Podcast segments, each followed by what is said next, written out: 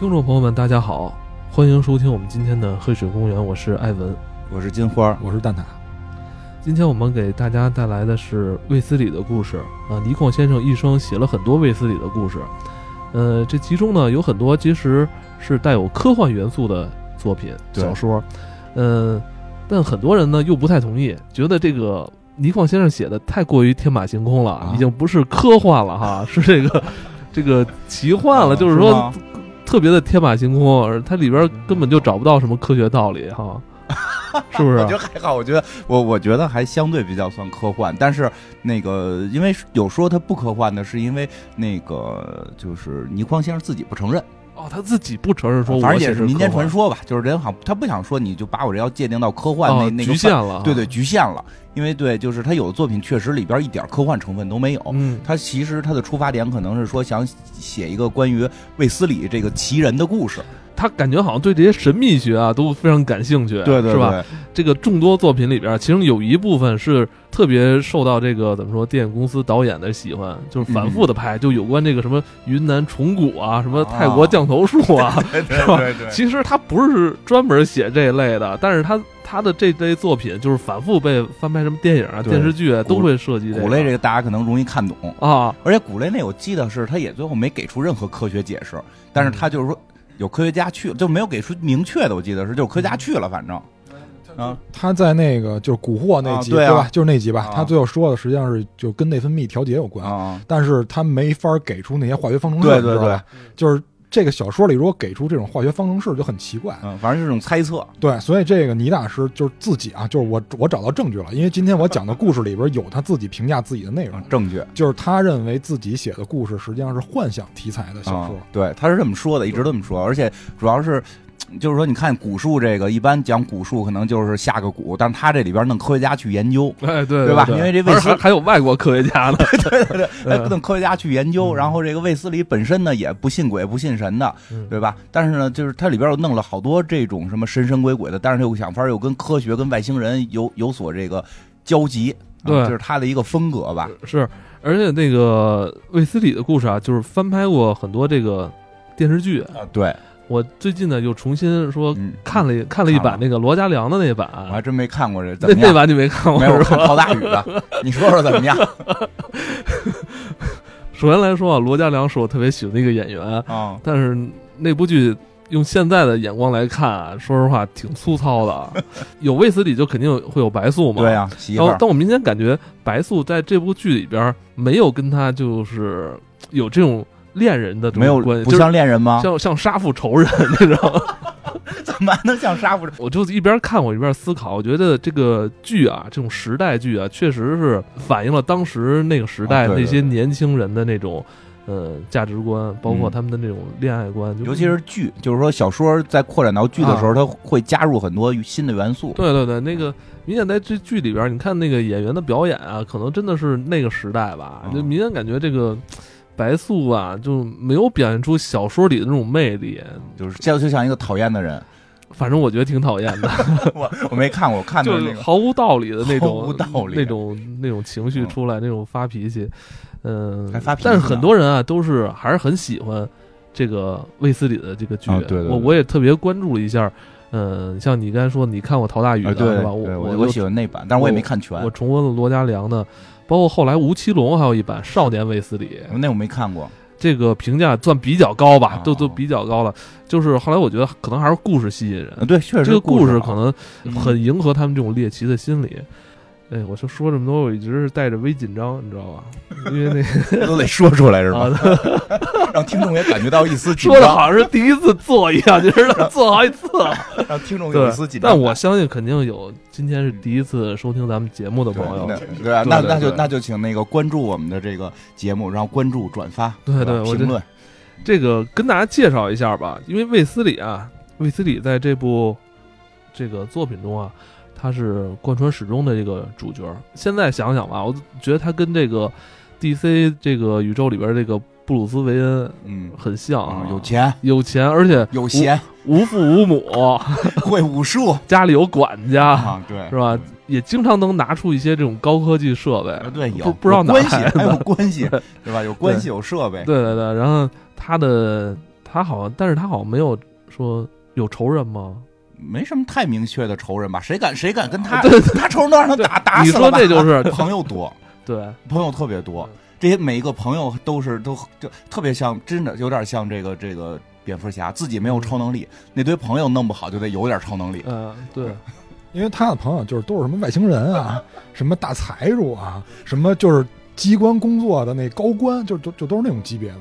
因为就是如果读者看过卫斯理这个角色，就知道这个人一般围不下什么朋友，就是说话也说话特别讨厌，对，就是我跟你说，就是我都发现一个，就是他比我说话还招人恨，你知道吗？你就想，这对哎这个这个说一下，这个是倪匡老师诚心塑造的这种人性格，不是说写的不好，因为他里边有他的妻子白素是会缓和那个气氛的啊，就是这个人特别直，逮谁怼谁。呃，而且他那个没有介绍过他家族的这个企业是经营什么，有业务就就反正不太重要，是有的，就是做点买卖。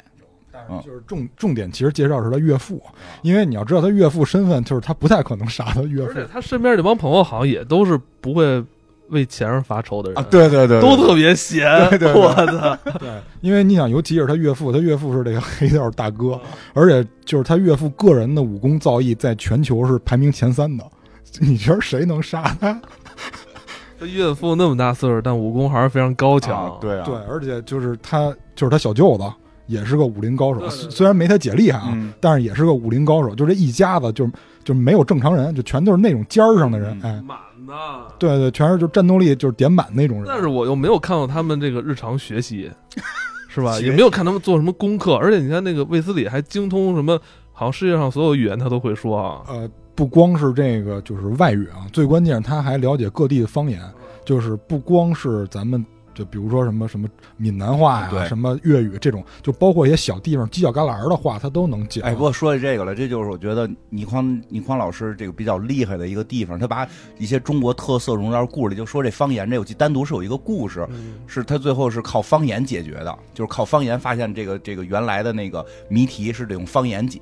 啊，这跟咱们今天接下来的没没关系这个啊没关系，啊，没关系。但是后来你要我在想啊，就是这么厉害的一个角色，反而在故事中啊，他又不太突出了。这么一个全能的角色，反而又没有那么那么在意了。对对这我感觉这个人物反而就是一个工具了。对，其实是这个人物的性格一开始就立住了，后边也没有说什么太大的变化。嗯反正好像记到后期有女儿了，稍微的有有一点点的小的变化。那你认为这是一个问题吗？就人物有点太不是？太强了，就是因为因为就是为了给你讲故事嘛。他的缺点，你觉得他他有缺点吗？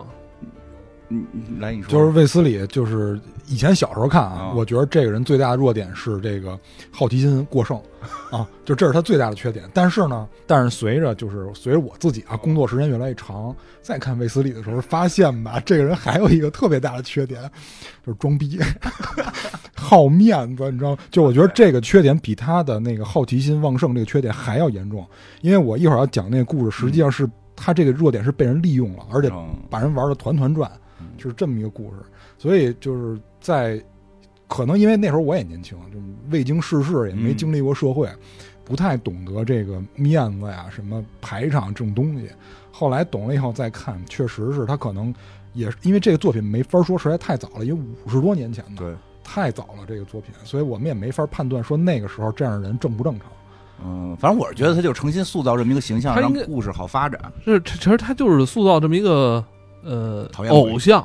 但是有点讨厌你。觉得他算不算一个当时应该青年人都啊非常追捧的这么对对对对一个偶像？对，你就说那个装劲儿是有点儿，就是很多朋友我觉得对他可好了，他老怼人家，这也看不上，那也看不上，对吧？就他嗯身边的那几个什么陈长青这种，我都我哎每回我看我都我都喜欢那个人，我觉得这小伙子不错，老让卫斯理怼。还有那个就是警长，哎，就那警长还是一个他，因为他是国际警察嘛，等于他那个警长不是中国人看。罗家良那版的时候，那个那警长一直在怼他，对，因为在故事里他俩就是互相怼，但是后来我才慢慢理解了，就是利益，就是成年人嘛，嗯都是有利益纠葛在里面的。警长要利用他破案，他要利用警长完成自己好奇心，就是说白了，大家最后各得其所，所以呢，就又一直怼下去，相爱相杀吧。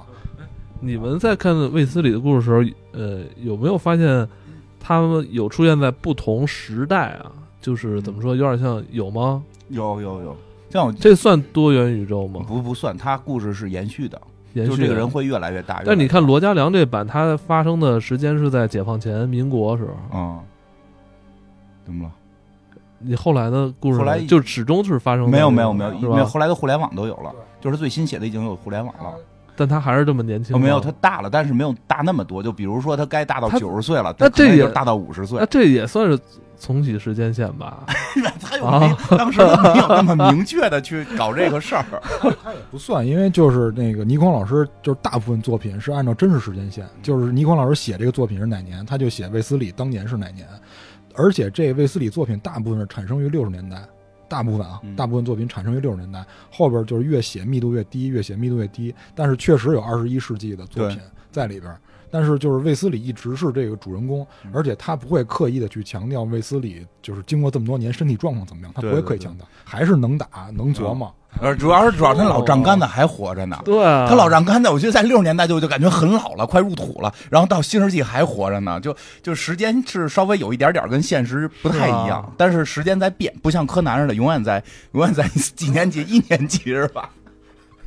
对他长就长得慢，就现如今卫斯理的故事还在，我不知道现在还有没有了，反正新世纪还有。最就是咱们就说文字版的啊，嗯文字版最晚就是在零零几年，零一年吧，啊，对，最晚就是在零一年的，就是我知道的，因为再后续的他也自己承认了，都是别人给他写的，就是伪作嘛。咱们之前也聊过八个伪作，哦，等于那应该是在零一年之后，就算是封封笔了吧？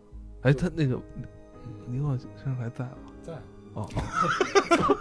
就是那个金庸没了，哦哦哦，对对对对，到时候就有这叫什么 那个倪倪匡效应，不是那个倪匡跟金庸，那个还是香港四大才子嗯对啊是吧？对？另外俩是那个美食家蔡澜，跟那个还一个谁来着？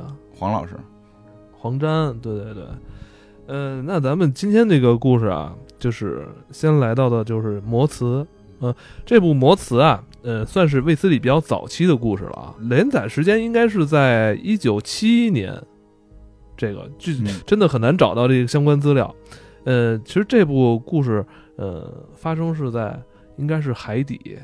也是卫斯理跟他的算是死对头科克船长，但就是就可惜了了，就是这个船长就这个出现了以后就挂了。那他的敌人，他的敌人都是这下场。就是我觉得就是卫斯理在，就是卫斯理在某种程度上跟柯南是很接近的，就是跟他作对的人，就是一般下场都不太好。啊、就是咱们大概说一下这魔词这个故事，因为在这个故事刚开始是就是倪先生在后来后来又过了十几年的时候给这个作品写了一个序，他就是说什么呢？就是说算是故事里边的一个小的背景。他就说很多人都在讨论，就是未来我们的呃这个能源是什么？他说很多人说是什么太阳能啊，什么呃电能啊什么。他说我我认为呃磁能应该是在这里边占主导地位的。他说为什么呢？他说你去考虑一下。他说我们这个电说白了你是得发出来对吧？嗯你是得有一个能的转换，但是磁不用啊。你看他跟那个哎哎特斯拉先生很像。跟特斯拉说的一回事儿。他说：“你看，咱们地球不就是一大磁场吗？说这个磁场就是先天就存在的呀，而且它在了这么多年了，咱也不会呃考虑到它过来一两天就没了，是吧？这个如果能好好利用，我跟你说，这个大有可为。这是他后来写的一个序。然后呢，就开始这个故事正文。这正文是什么呢？就是一个飞机出了问题，因为他要去参加一个科技展示的一个会，结果这三个科学家一直没来，结果在本来这科学家应该出场讲话了等，后来主持人说说这个因为飞机出事儿了，说这科学家来不了了，挺可惜的。后来这卫斯理就觉得他说啊，这个这仨人要没了，简直对世界上是一个很大损失。就后来反正也是有点败兴似的，但是看看看见了一个这个会场的工作人员，就问怎么回事儿，然后后来那工作人员就说说这个特离奇，就是说飞机直接就坠海了。然后卫斯理呢就回顾了一下，因为就是不久嘛，离这个时间不远，离他们过来时间不远，他就回顾了一下，在这段时间他们所经过那个航线没有任何异常的气候变化，而且是在海上，就是出现意外的可能性是很低的。他而且也没有说什么谁跟谁打仗，就说什么让战斗机给打下来，就没有这种情况，所以就就很纳闷，说这到底怎么回事儿？但是也没办法，就就回家了。回家了以后，发现有人来找他，就有一个挺斯文的，然后有一个挺粗犷的一个人来来来找他，就是说什么呢？说我们这是这个打捞公司的，我们是专业的打捞公司。然后卫斯理说：“那你去呗，你找我干嘛呀？”就觉得很奇怪，因为其实卫斯理，我觉得他都这么多集了，他心里是有数的，就是找他就没有正常的事儿。所以呢，就是他也明白这俩人是什么意思，他就说说你就别绕弯子了，你就直说吧。说我们啊是想申请打捞，但是呢，警察不允许我们去。他说：“你看你这个身份是吧？你跟警察这个身份，因为他是有一个国际刑警给他颁发的一个证件，啊，所以他可以利用自己的身份跟这个警方去申请，说我们去打捞，跟你商量一下，咱们能不能一块来合作。”然后韦斯理就觉得，那虽然我也会潜水，但我毕竟是业余的。说你们都不是专业的，你们都是职业的，你们为什么来找我？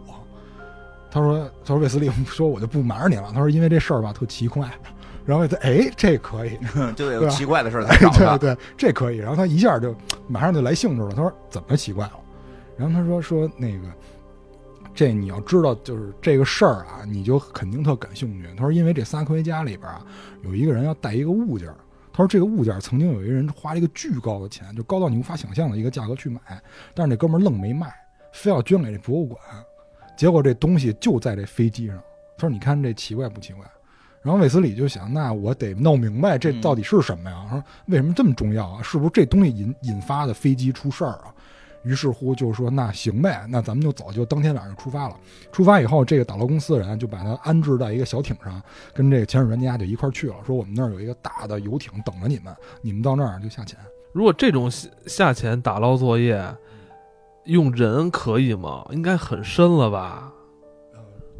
他在这里边写的是六百尺，就是两百米，但是呢，就是有那种单兵的潜艇，就是他们他们在出发之前说了，说我们这边有小型潜艇，可以是两人驾驶那种，所以你们可以放心，没有问题。他说，而且我们也给你准备了仪器。结果卫斯理就去了，去了到了那个大的船上以后，发现，哎，我操，这人我认识，哎，你不是那个，你不是那海盗头子吗？是吧？科克船长说：“你不是那海盗头子吗？说全世界五十多个国家都通缉你，说你怎么跑这儿来了？”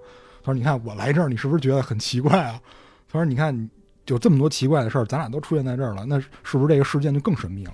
他说：“你啊，也别装孙子。”他说：“其实咱俩一样，你知道吗？”他说：“你好奇心旺盛，这我一直都知道，我也是，所以咱们一块儿来合作。”然后卫斯理一下就明白了，就等于人玩一团儿嘛，就说其其实你就是中间人，你把我介绍给海盗了，等于我要跟海盗一块儿去打捞。但是虽然说这个事儿很有危险，但是也激发了他这种探求秘密的这种感觉。因为你想，海盗他对一个这种东西感兴趣，肯定它里边有不为人知的一面。于是就说，那咱们就开始准备吧。他说，但是我有一个问题，为什么那么多专业打捞公司都打捞不上来？你觉得你能打捞上来？他说，因为他们都不知道那个地儿在哪儿。他说，我知道。是船长科克船长知道，对，嗯他说，因为当时飞机坠毁的时候，我就在海上，我亲眼目睹了它坠毁位置。他说其他人都不知道，我谁都没说。他说咱们就赶紧开始呗。于是这个卫斯理就就是，但是也是因为他这个海盗的这个身份没有办法，所以就拒绝了他。就是说这我你我再有好奇心，我也不跟你。我得正义。哎，所以你看，就这个，就我刚才说的那个另外一个弱点，清高啊，这个要面儿就又体现出来了，就回家了。就是那不行，我绝对不跟你合作。我坚守，哎，对，哎，对，就回家了。结果后来呢，这卫斯理说：“那不行，中间人就给我你给我弄一个团儿，我得找你去。”就就去了。去了以后，结果科克船长就在那儿。他说：“那咱俩不合。”就科克船长这时候表现得很聪明。他说：“你不是就嫌我吗？那你跟警察合作行了吧？”于是就让卫斯理跟警察合作。这卫斯理一想，正好我又能去干这事儿，又能 这这满足我的好奇心，就去了。去了以后，警察果不其然马上就同意了。于是就下潜，他跟这个潜水专家两个人，虽然谁也看不上谁啊，啊就就下去了。就下去以后，就发现这个就很奇怪啊，就是什么都没有，而且海底特别平。就因为我们知道，就是如果这地方真的就是降了一个飞机下来，就摔在这里边了，它它一定它是海底下是不平整的，有各种沟啊，就是凿出来那种印儿什么的，嗯什么都没有，特平。而且发现一个更奇怪的，这儿没鱼哦，啊，就是这儿没有鱼，那没有鱼肯定是有问题啊。因为我们在海底也发现，有的时候看到一些沉船什么的，周围不是没有鱼，对，也就是说它没有鱼不是这个飞机呃毁在这儿造成的。而且呢，上边那些警方也说，说我们这探测仪是探测八百尺的，就是已经超过这个海底的深度了，说我们什么都探测不到。所以卫斯理才说，那我们人肉下去呗。就去了以后，发现不太对劲儿，就发现前面一特高的东西，特别高，就是一大一大石头特别高。后来他说这什么呀？然后说时迟那时快，就一个白条啪就抽到那个潜艇上了。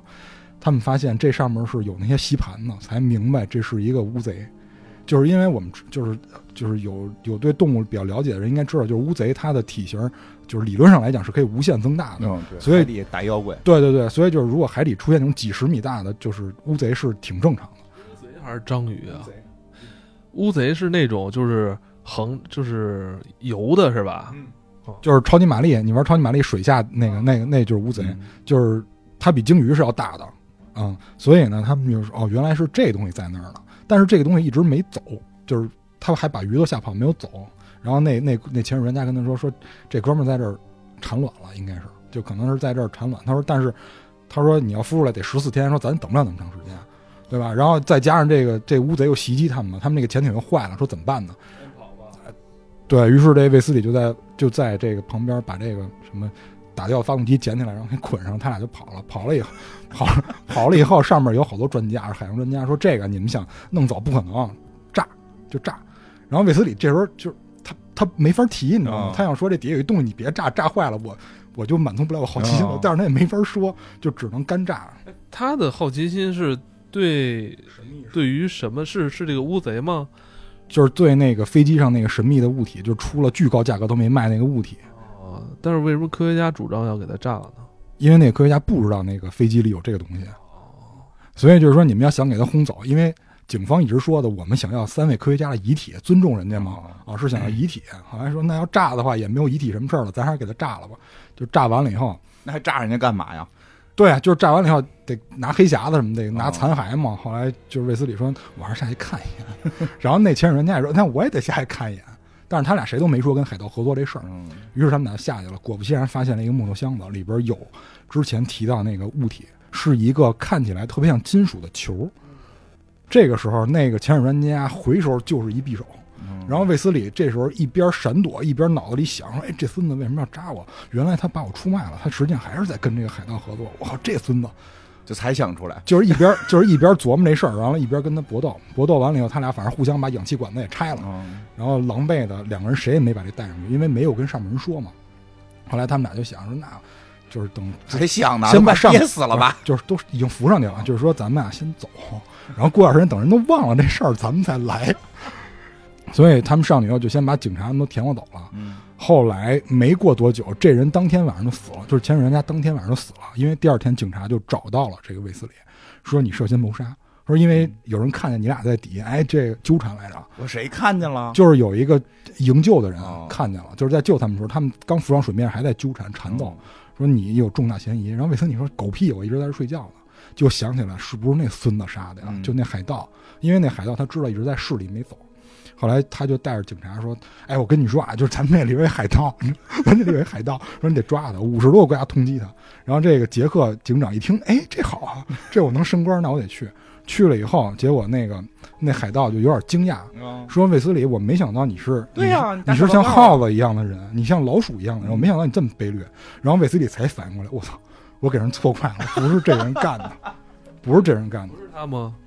不是他，因为后来这个就是这个海盗跟他说了，就海盗第一次跟他合作的时候跟他说了，说不光是我在找这个物体，说有一个国家的特务也在找这个物体。后来卫斯理才闹明白，就是这个飞机是特务弄的，就是飞机飞机是特务闹的，把它毁了，沉到海底，然后特务想去捞这个东西。哦，因为他他们出高价买人不卖嘛，所以他就想用一些非常的手段。嗯于是这个卫斯理想到，那就肯定是特务干的呗。那如果不是海盗干，就是特务干的。结果果不其然，就有人邀请他，就是一个长得特别普通的人，就是看两眼都记不住那种人，就找他邀请到邀请他去跟这个特务头子聊天。这特务头子跟他说：“说我跟你说啊，说这个咱俩别卖关子，说反正你也知道我什么人，我也知道你什么人。就是说我们对这个东西了解也很有限，但是我们唯一知道的就是我们在这个球外边探测出来它有磁。”嗯，它有磁，就是其他的我们什么都不知道。但是我们那就想要。对，但是我们觉得这个东西一定有利用价值。哎呀，这 不是读者也知道，因为名字叫魔磁嘛，肯定是有磁。但是呢，就是这个魔磁为什么特别值得关注，是因为它在一个石笋里，因为这个魔磁改过一次名字，它最开始不叫魔磁，它叫石林。哦就是在我中学的时候看的时候，这篇叫石林，后来改名叫魔磁，因为这个这个船长也跟他聊过这事儿，他说，哎。就是卫斯理说你为什么想要这个？说你海盗，你没有文化，你要这干嘛？嗯然后这海盗就跟他说说你知道吗？有一个地儿叫云南。他说我当然知道。他说那你知道这个有一个地儿叫路南吗？嗯啊，就不是叫南路，说错了就是有这个地儿叫南路。就是一说南路，可能有的朋友不知道啊，这个南路改过一次名儿，改完名儿然后就叫石林。就是在云南的石林，它是一个自治区嗯，啊是。有这个地儿，有这烟，对 对，确实也有这地儿。对啊，跟这有关。对，所以就是那个船，所以那个船长就是海盗就跟他说了，说你这么聪明，你想象不到吗？说石笋是什么时候形成的？嗯，说你们应该知道那地儿原来是海，对吧？出来以后，这都得上亿年了。说在那个笋中间能嵌着一块东西，显然不是人安上去的，嗯就显然这个东西已经存在很久很久了。嗯，这这海盗挺有文化呀。对，所以想说，所以我就说，就就这一部特别讽刺，你知道吗？你看，就是一直伪光正的卫斯理干什么？打小报告，然后带人是不是说话不算？但然后就这，招黑啊！他这不是转他好多集其实都这德他好多集都这样，就这集特别，就这集特别典型。然后呢，这个后来就是让科克船长揭秘了，就说这个这个磁球是吧？这个铁球能镶嵌在这个石头缝里是吧？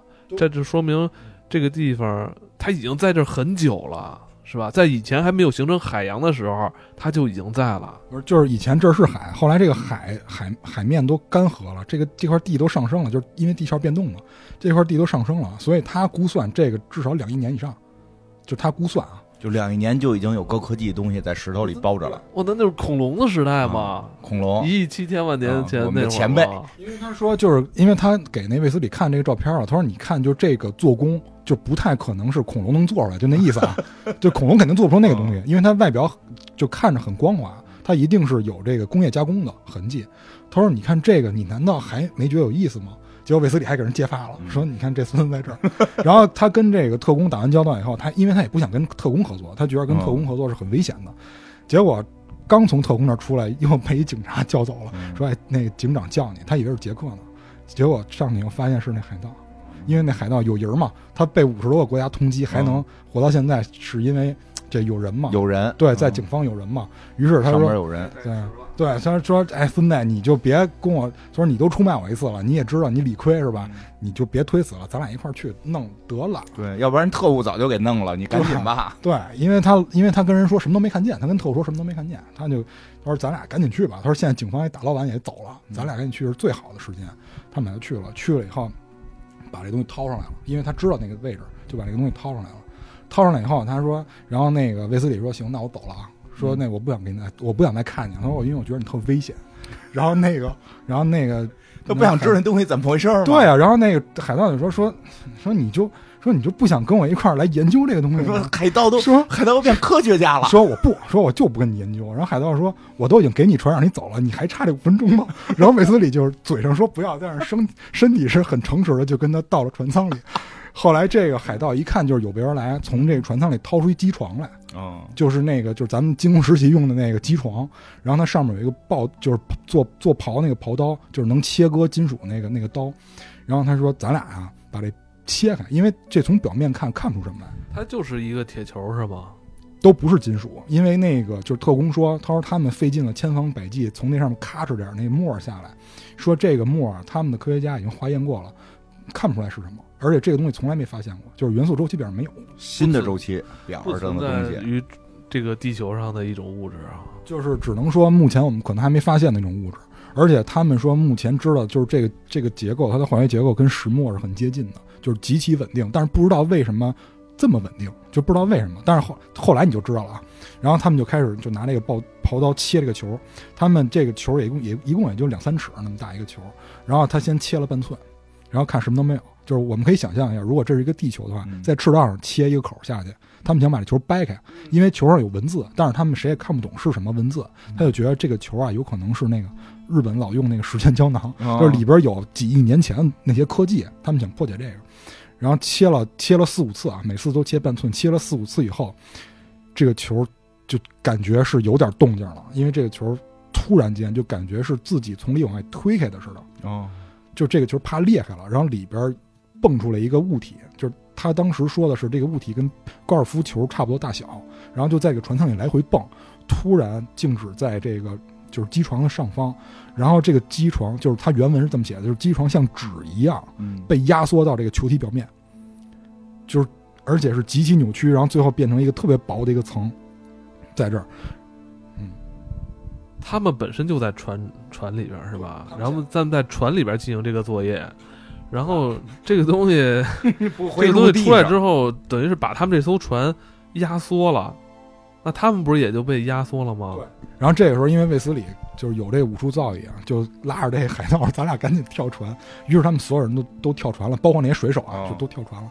后来就当然还是少了几个人，因为在这次事故中就是死掉了，就是还是少了几个人。他们就发现，就这些船，呃，就这个船就变成了一个点，但是没了，就是都集中在这个球的周围，就感觉是被这个球以极大的力量吸过去的。嗯然后变成了这个球外边的一层膜。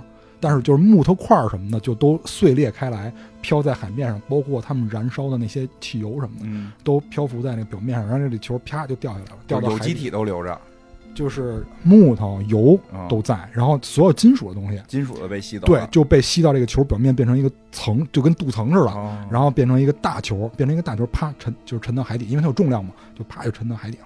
嗯然后他们当时就傻了，说这什么什么情况？因为因为对啊，因为这个是六十年代，大家可能嗯对这个还不是特别的敏感，就是说这什么情况？嗯然后说说大哥你别想什么情况，咱先跑行吗嗯？这个时候来了一个特别旧的一个货货轮，说那咱们就赶紧就跟他招手跑呗。哦结果这个货轮刚一过来，直接被海底啪吸走了。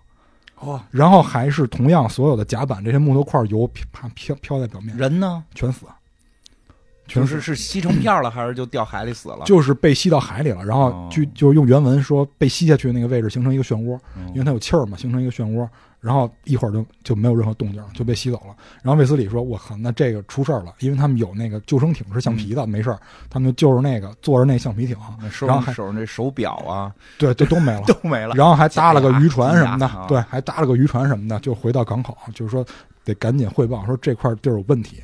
于是就汇报了这个警警方，警方就跟各种大佬通告，说什么航空的、什么货运的就就不要来了。绕开这儿，对，然后后来第二天他们就一大堆人在这开会，说怎么回事？卫斯理就把这事儿说了。然后这其中有就就有一个地质学家说：“那你说这个有 bug 呀？嗯，他说：“你要是说有这么大磁性，能从海面都给人吸进去，这么大的磁性，那地球磁场早就改变了。”然后旁边另外一个地质专家说：“没错，就按他说那个时间点，确实改变了，而且但是只改变了两个小时，然后两个小时以后就消失了，就这改变的这个这个这个状况消失了，磁场又恢复了以前的样子。于是他们就觉得很蹊跷，就去了这个地儿，又带着一帮专家去了这个地儿，啊，又下去了。”这回坐木头船了，对，都是木头，就不敢没法坐，因为他们虽然说探测仪探测表面正常，但是他们不敢赌，就坐的木头船去的，嗯。就是帆船去了以后就是下潜，发现这个地儿啊，就是还是原文啊，就是有一个十尺深的一个大坑，就是已经很深了，嗯。在海底有一个巨大的一个大坑，然后后来他们就说什么呢？就是说很有可能是因为这个海海底下有有铁矿。哦就是因为它是磁嘛，这个题目叫磨磁嘛，是一个磁力巨大的一个磁，然后有可能是没有办法把这个铁矿整个全吸上来，所以只能被铁矿拽下去。于是它以极大的这个重量，但是你看它的体积又又又很小，它压强在那儿了，所以就慢慢慢慢沉下去，导致形成了这个巨大的一个深坑。反正这个是就是嗯，就是专家们的分析到这儿就结束了。哦，但是这个卫斯理呢，就是心里觉得过意不去，嗯因为毕竟给人害了。弄死好多人，就是就就是这海盗嘛，啊就是毕竟他就是上港口后第一件事，先告诉警方说这是一海盗。怎么还干这事儿呢？对对这，不是因为朋友了吗？不是因为那个海盗就说什么呀？因为海盗他觉得海盗特可恨，因为海盗啊，就是可恨了？你在你在海上漂很多天，人是精神是会扭曲的，啊，有水水手还不服的，他给人弄死还要吃人家，嗯，对，他就觉得这人特可恨，就举报了这海盗。哎等于说就是这个铁球是吧？这个东西，呃，沉入海底之后，它的密度增加了，对，是不是？它的密度增加是因为它把周围那些船都吸附起来了，是不是？对，而且它变成更大铁球以后，这个磁力就更强了，就是因为它里边电子重新排列了，所以它磁性就更强了。就它一直在散发这种磁场、磁性，是吧？然后后来呢，就是卫斯理觉得过意不去啊，因为毕竟给人点了，这个人判死刑了，于是就在这个人临死的头一天，就又找这个人去了，就找这个海盗去了。他说这个，因为这个海盗说白了也是有好奇心的嘛，这个卫斯理想让他瞑目，就把所有的调查结果就跟这个人说了。然后 这反派没活完一集就死了，这还是一个挺大反派。然后后来这卫斯理还挺挺孙子，他问哎说你听我说完这么多，你怎么想啊？后来这个海盗吧，就我感觉也知道自己大限将至了，就跟他说了，说这个，说我呀、对于这件事儿有两个看法。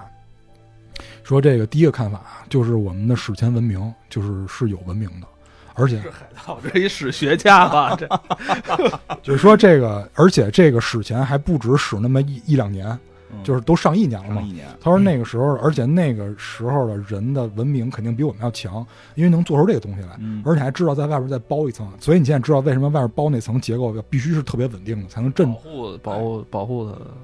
所以就是这个，他说 一定是有史前文明。他说这是第一个可能。说关于你说那个，就是后来它为什么沉下去了？说我不认为是有这个铁矿。哦他说你去想一下下边是什么，肯定是一堆岩浆嘛。嗯他说它很有可能是被岩浆层吸下去的，因为那里边也是有金属的，嗯很有可能是被岩浆层吸下去的。他说你想这个东西在最开始是怎么形成的？那肯定地球还是一个火球的时候它就在，嗯因为说白了石笋有很多是岩浆对干就是干了以后构，或者说冷却了以后变成的嘛。他说他以前就是那么嵌在这里的，他很有可能还会回归到这种轮回当中去，就就这个球啊，嗯就就这个意思。然后结果就是这是在他临死头一天，然后把这个所有的事儿都交代完了，就是卫斯理就走了嘛。我说这个哦，那你就走这个吧，这个海盗科学家临死了，还在 为世界做贡献。为世界的科学做贡献。对，所以我就在看卫斯理的嘴脸，我就 我心里实际上是很别扭的。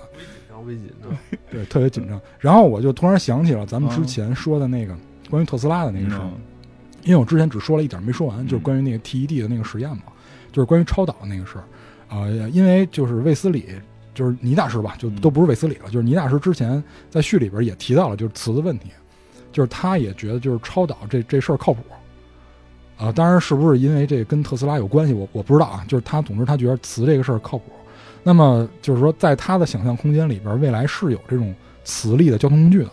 那么根据他的描述，实际上是跟我上回说那个就是 TD 那个实验是很接近的，就是咱们说特斯拉那期，呃，就是通过磁能够很就是能够很轻而易举的把一个把一个重物，甚至于是交通工具，甚至于是那种公共交通工具，能够浮在上面。而且因为说白了，它没有跟地面还有轨道的一些摩擦，它的行进是非常畅通，就是速度是很高的。所以这个我觉得就是倪大师的想象力是是挺不，而且他不是没有根据的。我之前也说了，他们家又有这个化学老师，又有这个物理老师，而且人都是教授级别的，所以我觉得就是他也是在他的想象也是有依据的。虽然他自称都是幻想啊，他没说自己是科幻。那等于这故事就完了是吧？就是这个故事就是以一个悲惨的海盗科学家 结束。就是等于就是说他们，嗯、风这个百转千回去发现这个铁球、磁球，嗯、最后也没有得出什么相关解释结论哈。就我觉得这是倪大师的一个风格，他的大部分作品都没有给最后解释，嗯都是给人想象空间。对，而且他后来有一个特别逗的是，他后来好多作品都会着吧，就是后边一故事就会提起前面，哎，你记前面有那么个事儿吗？？就是他当时写这故事时候编不下去了，后来写其他故事的时候想起来了。因为我后来看了他好多故事，真是让人后头着，但我没这这个算着吧的吗？这个因为因为我记得后头还有个故事，是一个是一个老头在山里，嗯一个老头被就是不是老头，就是说有一个智慧被封在一个大山里出不去。然后后来就是他他的超就是他有能力跟人心灵沟通，然后结果他在那个山离那个山就是说你这个人容易被沟通的时候，离那个山越近，你就越会有一种就感觉我通灵了，我有我有法术了。你那是神仙那篇，是不是不不是不是不是神仙？我不记得了，是反正就是因为那故事那故事就这这条暗线延续了好几个故事，直到最后一个故事才是他们决定要给那个山钻开，是不是让那老头出来？后来就就就是说最后决定不钻，怕出来之后给大家都毁了。然后说就是说史前？对，就是说史前这么说，因为那故事前续前续应该还有其他故事口，就是说他们史前的时候，就是有一帮人是移山倒海，说是外星人也好，是什么史前文明也好，就就是他好多故事有时候有暗线的。但在这个故事里边，等于就是呃，尼克去挖掘了一个这个磁 磁力的这个是吧？嗯，这现放在现在来看不稀奇，但在当时，呃，六几年、六几年、七几年那会儿还是挺新鲜的一个玩意儿。但当时日本已经有这个新干线了吧？六十年。六十年代还没有呢，是吧？就是超导的这些哈，这这些好像还没有呢。而且那个就是超导，仅仅是发现阶段，还没有到应用上呢。嗯，就是我觉得倪大师这个，就如果这故事再往下写啊，就是没准能拿着投资，就是因为他 他这新能源项目没没准能，没准能哎。磁车，因为 因为他这个这个片儿在一开始就是在那个就是那三个科学家来的之前，他写过，他说因为现在我们这个时代已经有了加州的教授在研究那个没有发动机的潜艇，而且我查了，他写的是加州大学有一个教授叫什么斯蒂华特，其实就是斯图尔特，嗯，就是翻译不一样，可能就我查了这个这个教授有这个教授，但是他就是没有写他有没有做这个实验，哦，但是他确实也是就是超导这边什么什么什么动能什么哦能量。能量，对，我不知道跟这是不是有关系啊？就是他确实写了，在他那个年代，加州大学有教授在研究这这件事，而且确实成功了。就是他们通过一些呃加加入电的方法，让嗯一、一让一部分水，让局部的水域能够通磁，然后他们在这个潜艇上装一些磁力的一个设备，可以通过磁动力去让这个潜艇去去运动。但是这是一个非常小的潜艇啊，不是咱们说那种军事级别的。嗯，就是还在实验阶段，就是磁这个东西是吧？你你当时就是已经想到了那你看过磁力，这么多年，好像咱们对于磁的使使用、开发与认识，没没弄这方面，后来不是净弄核能了吗？因为就是磁的，你想让磁应用的成本是很高的，就是像上次我说那个 TED 那个，我没有说前提，就是他想让这块金属成为超导前提，是它必须要在零下多少多少度，也就是说这个条件的成本是非常高的，不足以支撑它作为民用，所以这只是属于实验阶段。因为我们都知道，就是金属你就是带磁的物品，就是带磁的金属，你加热跟呃降温，它它的那个磁通量是会有变化的。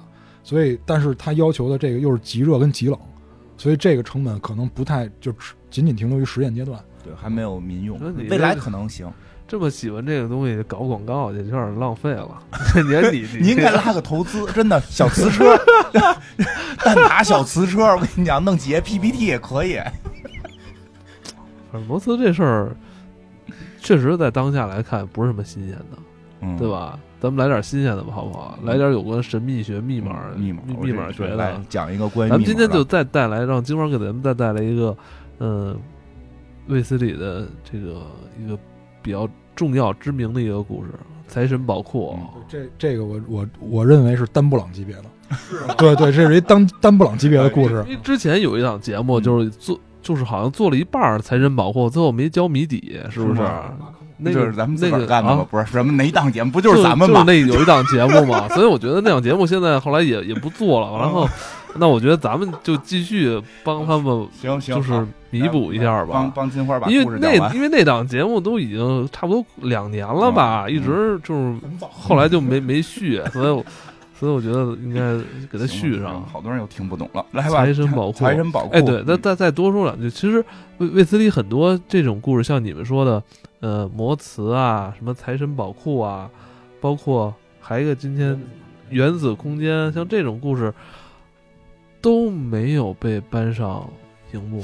嗯，对，就是他你看，这个一开头说的那些导演比较钟爱他那种什么啊蛊啊、蛊术啊，啊什么降头，术啊还有什么南美巫毒啊，啊，就这种，这个是是为什么呀？是是大家好好好看懂，就这就这个对，就是好看懂，而且而且这个刚才讲那个魔瓷，那可能就是到了那个就是一个球把大把这些金属扯成片儿，然后围到中间时，大家可能哎呦什么呀，那个就到那个场景，弹幕就没法看了。我跟你说，这不符合不符合牛顿第几定律了，这就包括他一会儿讲的，就是这个破译密码的这个，我估计也是就相对会晦涩一些。啊，而且破译密码这个，说实话，就是每个人都是工具人儿。就就是每个人的性格在里边都快都快为零了，就是他还会特意会强调一下有些性格，就是但是实际上核心是这个谜语谜语吸引人，对它不太好影视化，对这个谜语其实是对于文化门槛是极高的。哎，还真是，就是这个，反正我第一回看的时候，我也都看懂了三分之一，然后嗯，财神保护也是他众多故事里边这几个主角是真的是遭遇到一个难题的这个时 时刻哈，对自己智商突然产生了特别极极大挑战啊。对，觉得自己有点傻，其实倒不是，因为就说白了，就是几个那衣食无忧的人，真的是在那破闷儿。因为就是他，他老丈杆子，他小舅子都是有钱人，就是都是在那破闷儿玩儿。就是我刚才讲那故事是真受挫了，就是因为卫斯理为什么他都不想跟海盗合作了？因为海他每一步行动，海盗都看穿了，你知道吗？他觉得我，这个人在心里上赢了我，他其实是有点想折面子那种情绪在里边，他想走哎，。你还说这真是，他们都有点说较较这个劲儿，因为财神宝库其实后来也是在较劲儿，因为这事儿就是解不解决无所谓，对，解不解决无所谓，就是较个劲儿。所以你看为什么这帮人一家子？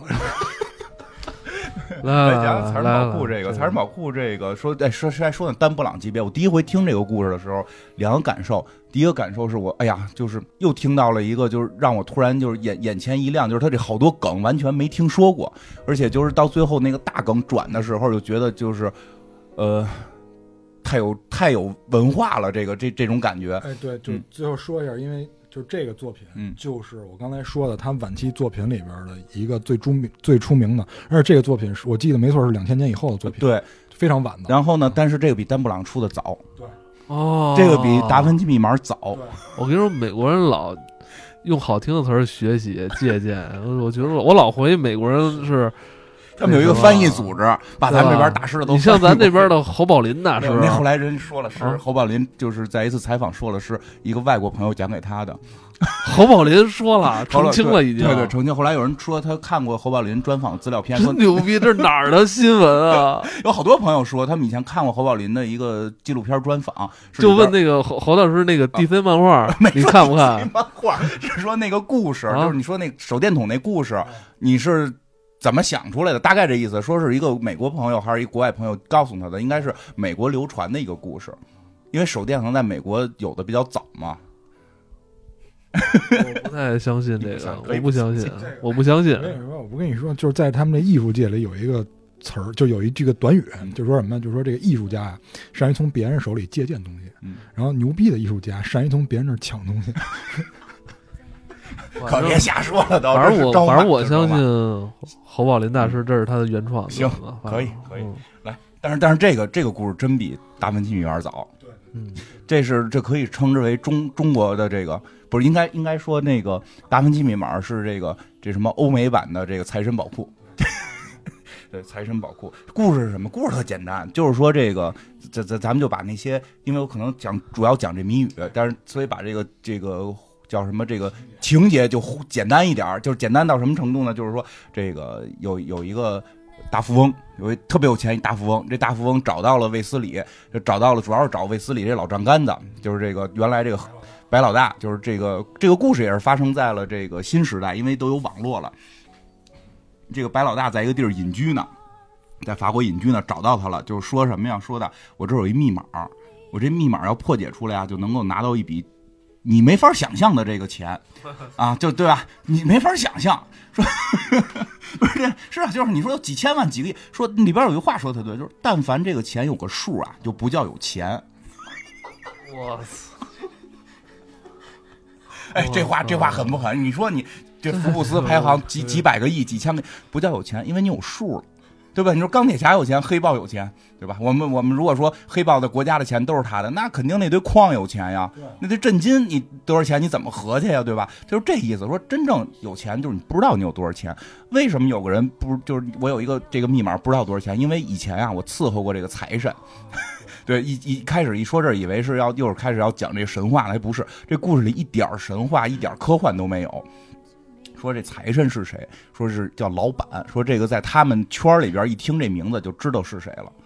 然后呢，这个这个就多介绍，因为咱们讲这故事，这个网上能找到，所以咱们就多多多往这后背后讲一讲，这老板是谁。其实这里边就就是这个呃，倪匡先生，我觉得特别有意思，因为这是一个谜题故事，所以他可能想到了大家一定特别想挖这些谜谜嗯答案，就是包括里边我提到有一个人啊，叫老板，是这个在这个以前，因为他这个都是老人了嘛，就是在解放前，在解放前这人巨有钱，是是就是天下最有钱的人，他那钱你都不知道有多，你肯定得猜这人是谁，所以宁匡就大师写了一句话说你别猜。说啊，这个你你猜了，你就会大呼上当。什么意思啊？就后来我就，那你都这么写了，我就必须得查一查这个人是谁。说啊，就是有这么一个人，他在当时，哎，在这解放前控制着这个全国的经济，然后呢是这个这个没没没到七十岁就去世了。然后呢，死的时候呢是，就是他里边形容这老板上面死的时候是一个很搞笑的，在吃饭的时候很搞笑的形式就死了。怎么搞笑没说，就是很意外，就是就是说，你看你这么，因为他那意思就是你这么有钱，结果你因为一点小事儿在吃饭的时候莫名其妙就死掉了，这是一个死因。然后后来呢，就是这个这个找找到白老大的这个大富豪呢，等于是他管家，他就是说，那这个老板死掉之后，他原先的那些啊那些公司呢，不可能写他的名嘛。对吧？就有些写了是别人的名儿，那写谁的名儿谁就拿了这公司了。我呢是老管家，所以呢我呢也有些是写的我名儿，所以我现在特有钱。但是呢我呢听说这个知道，就是老老板有回喝醉了说过，说他有一个这个。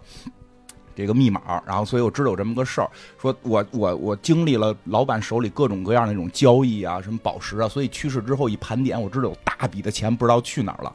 然后这里边这个白老大就问说：“那二小姐没问在哪儿吗？” 这也是一个特别重要，谁是二小姐？就这么一句话就完了。就为什么写这句话？就是为玩你，就 玩死你为止。二小姐。所以后来我就查到底是谁，那就是那会儿咱们学历史嘛，就四大家族肯定是这里找呗，蒋宋孔陈，对吧？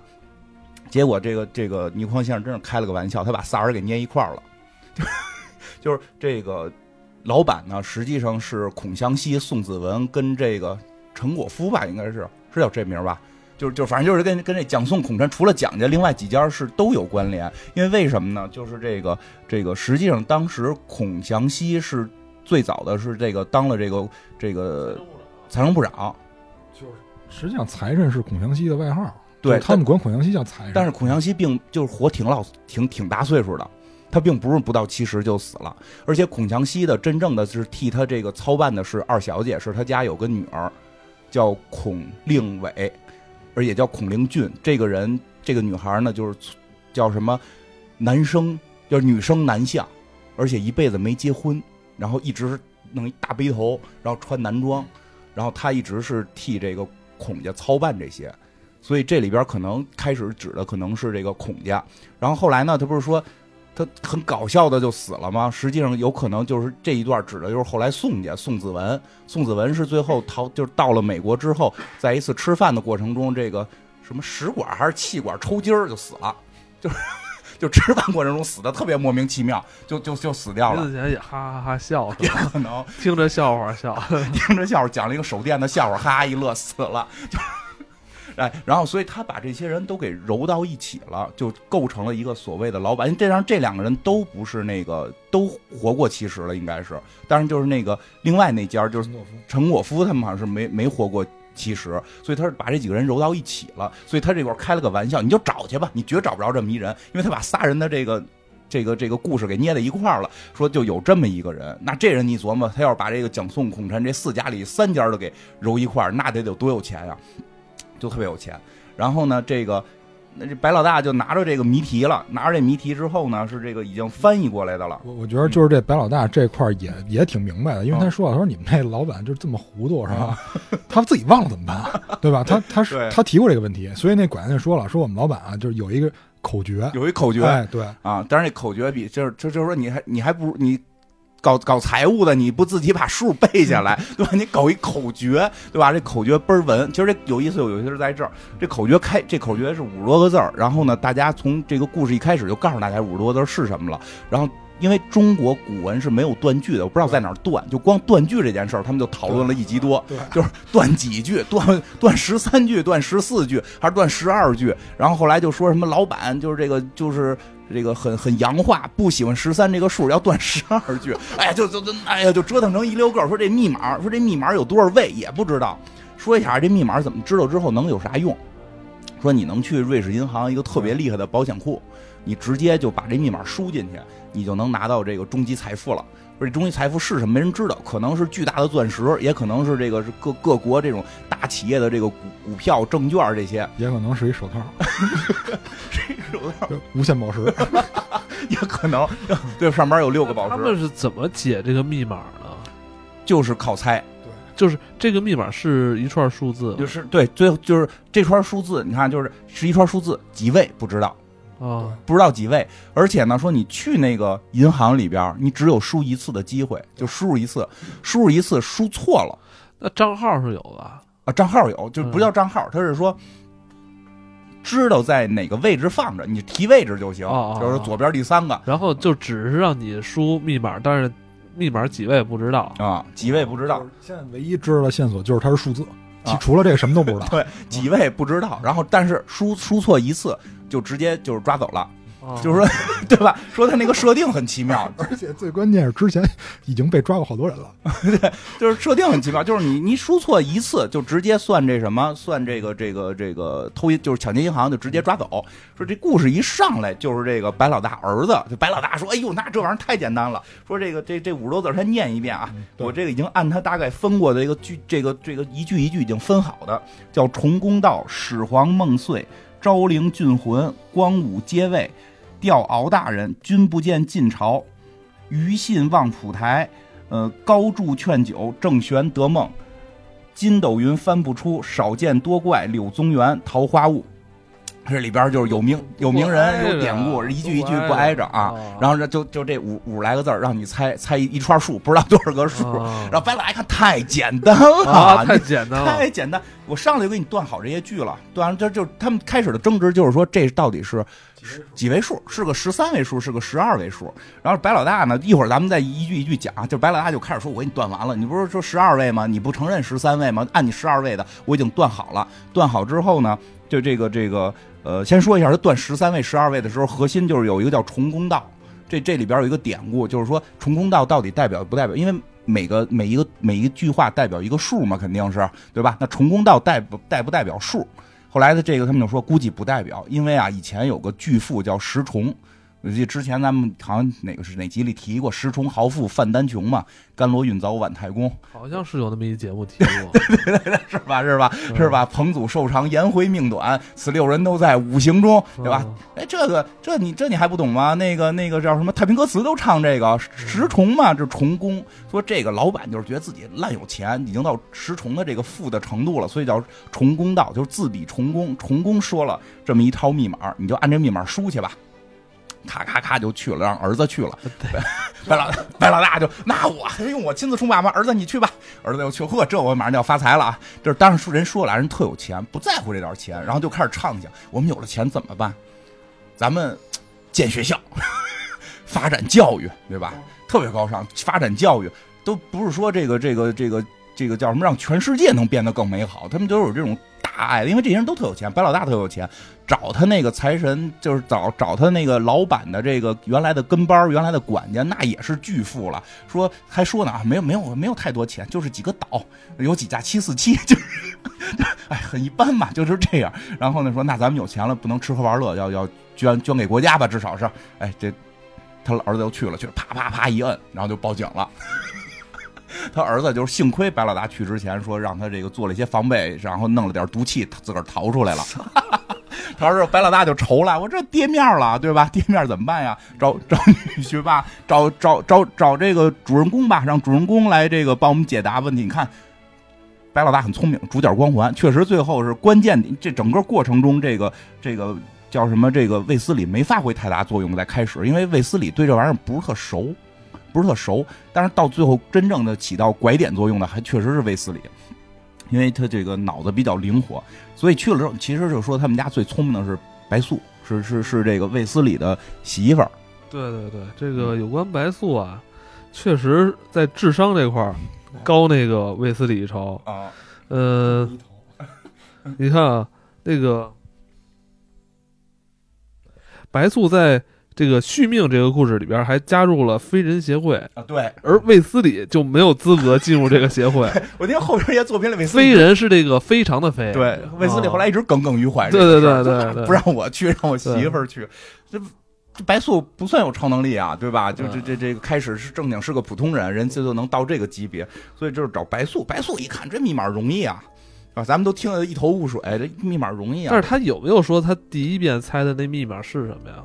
呃，有有有数，一一会儿一会儿会讲到，就是因为嗯。白素菜的跟那一样，那就别去了。是啊，就别去了，就别去了。说太扯了，说这叫什么玩意儿啊？说怎么看咱们几个聪明人，就是最后纠结的数啊，就在一两个数之间有区别。其实后来白素就是说那重公道啊，也代表个数。一会儿咱们一句一句讲，重公道也可能也代表个数。他们就就开始纠结这件事儿，开始纠结十三位、十二位嘛，后来又纠结这重公道是不是也代表个数。后来发现里边有些呢，有些句呢可能代表出一两个数，反正结果他们就弄出了一个觉得差不太多的答案。然后呢？是让这个白老大就准备亲自出马去了，结果又输错了。有毒气吗？这回说这回人已经聪明了，人已经没用毒气了，就就是这个都暗中报警，最后是那个卫斯理保着这白老大硬闯出来的，然后中间还还有这个白素安排了好多人救他们，就整个都是白素在幕后，你明白吗？安排这个人那个人帮助他们，所以他们也逃出来了。说逃出来之后说死活死来死就是死去活来就是十二到十四这这这这几位数来回来去就是这点数，这个不是就是那个。那咱试呗，穷举法呗，因为他不是说我十四个数要要完全穷举，我可能就是有那么十个可能性。说那咱怎么办呀？说，雇人呗，对，雇人两千万雇个人坐五年牢，啊，二百万吧，好像是，反正就花大价钱。哎，五年牢花大价钱，你进去坐牢去就完事儿了。你进去啪啪就就雇了一堆人进去摁，挨个摁，最后那那个银行都傻了。但是银行规定是谁来都可以摁，谁来都可以摁，你摁不出来就进去呗，对吧？摁的人是想，对吧？反正这有人给钱，对吧？我跟警察在外边接人，这是这是一个这个产业链，成一产业链，一下拉动了这个 GDP 了，就然后这个这个开始这个。叫什么？老板的这个管家，就是也是个大财主了，就是掏了好几千万给这事儿，说这不是个事儿，这能试的都试了，这么试下去给我试秃了，对吧？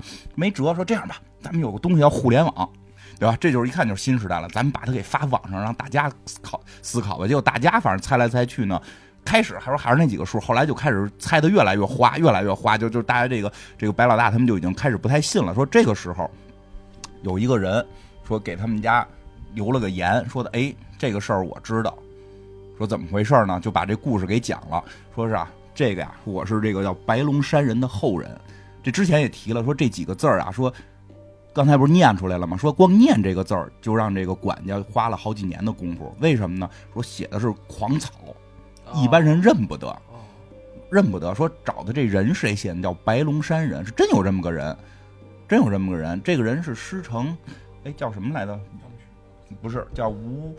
吴昌，我看等于是老板生前委托这个书法家，哎，来写的他这个谜题。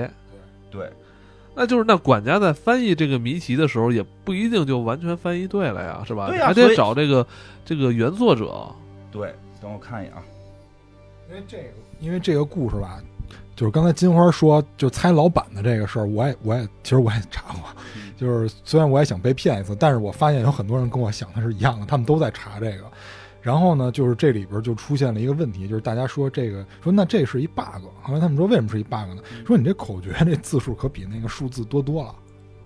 说那你们那老板这么糊涂，那数字都记不下来，他怎么记这个口诀？所以他把口诀写纸上了。对，因为他这口诀是有典故的。第一个是有典故，第二个是他写，所以就是说那个管家看不是老板念出来的，他直接面对的就是这个字，哎，而不是声音。对，他是他是看到的是字儿，但是那字儿是这个狂草，就不是瞎编了个人写的。这个人这个人实际上叫王王一亭，也也就是他字一亭，应该是叫也叫王震，他叫白龙山人，是这个呃当时。这个上世纪初上海画派的这么一个著名代表人物，民国时期，民国时期著名代表人物，他是这个叫吴昌硕的徒弟，是叫这名吧？我也不知道发音对不对啊，反正就是是非常中国还挺有名的。然后这个他的画现在还有拍卖的，已经反正我看是在零几年的时候，他的一幅画，反正在北京三环买套房差不太多吧。这个二三百万一一套画，能能大概那个水平。现在不知道多少钱了，现在不知道多少钱了。当时我就，我要是零一年就看这股，当时应该买一点。不是他那个当时有便宜的，是一套画，它有字儿啊。他那字儿我看最便宜的时候几千块钱，一万块钱。你你你买仨字儿，没准现在就能值挺多钱了。不是这个能不能能不能赚钱，还是得看炒作。没人炒，哎，真是那就不知道了。我我还我还真今天找人说帮我问问，现在王这个王大师的作品现在多少钱？没问着呢，还我也没法说。但是想玩投资是吧？对，通过看卫斯理学投资，你看这干货吧，干货，有点有点文化就还是有用。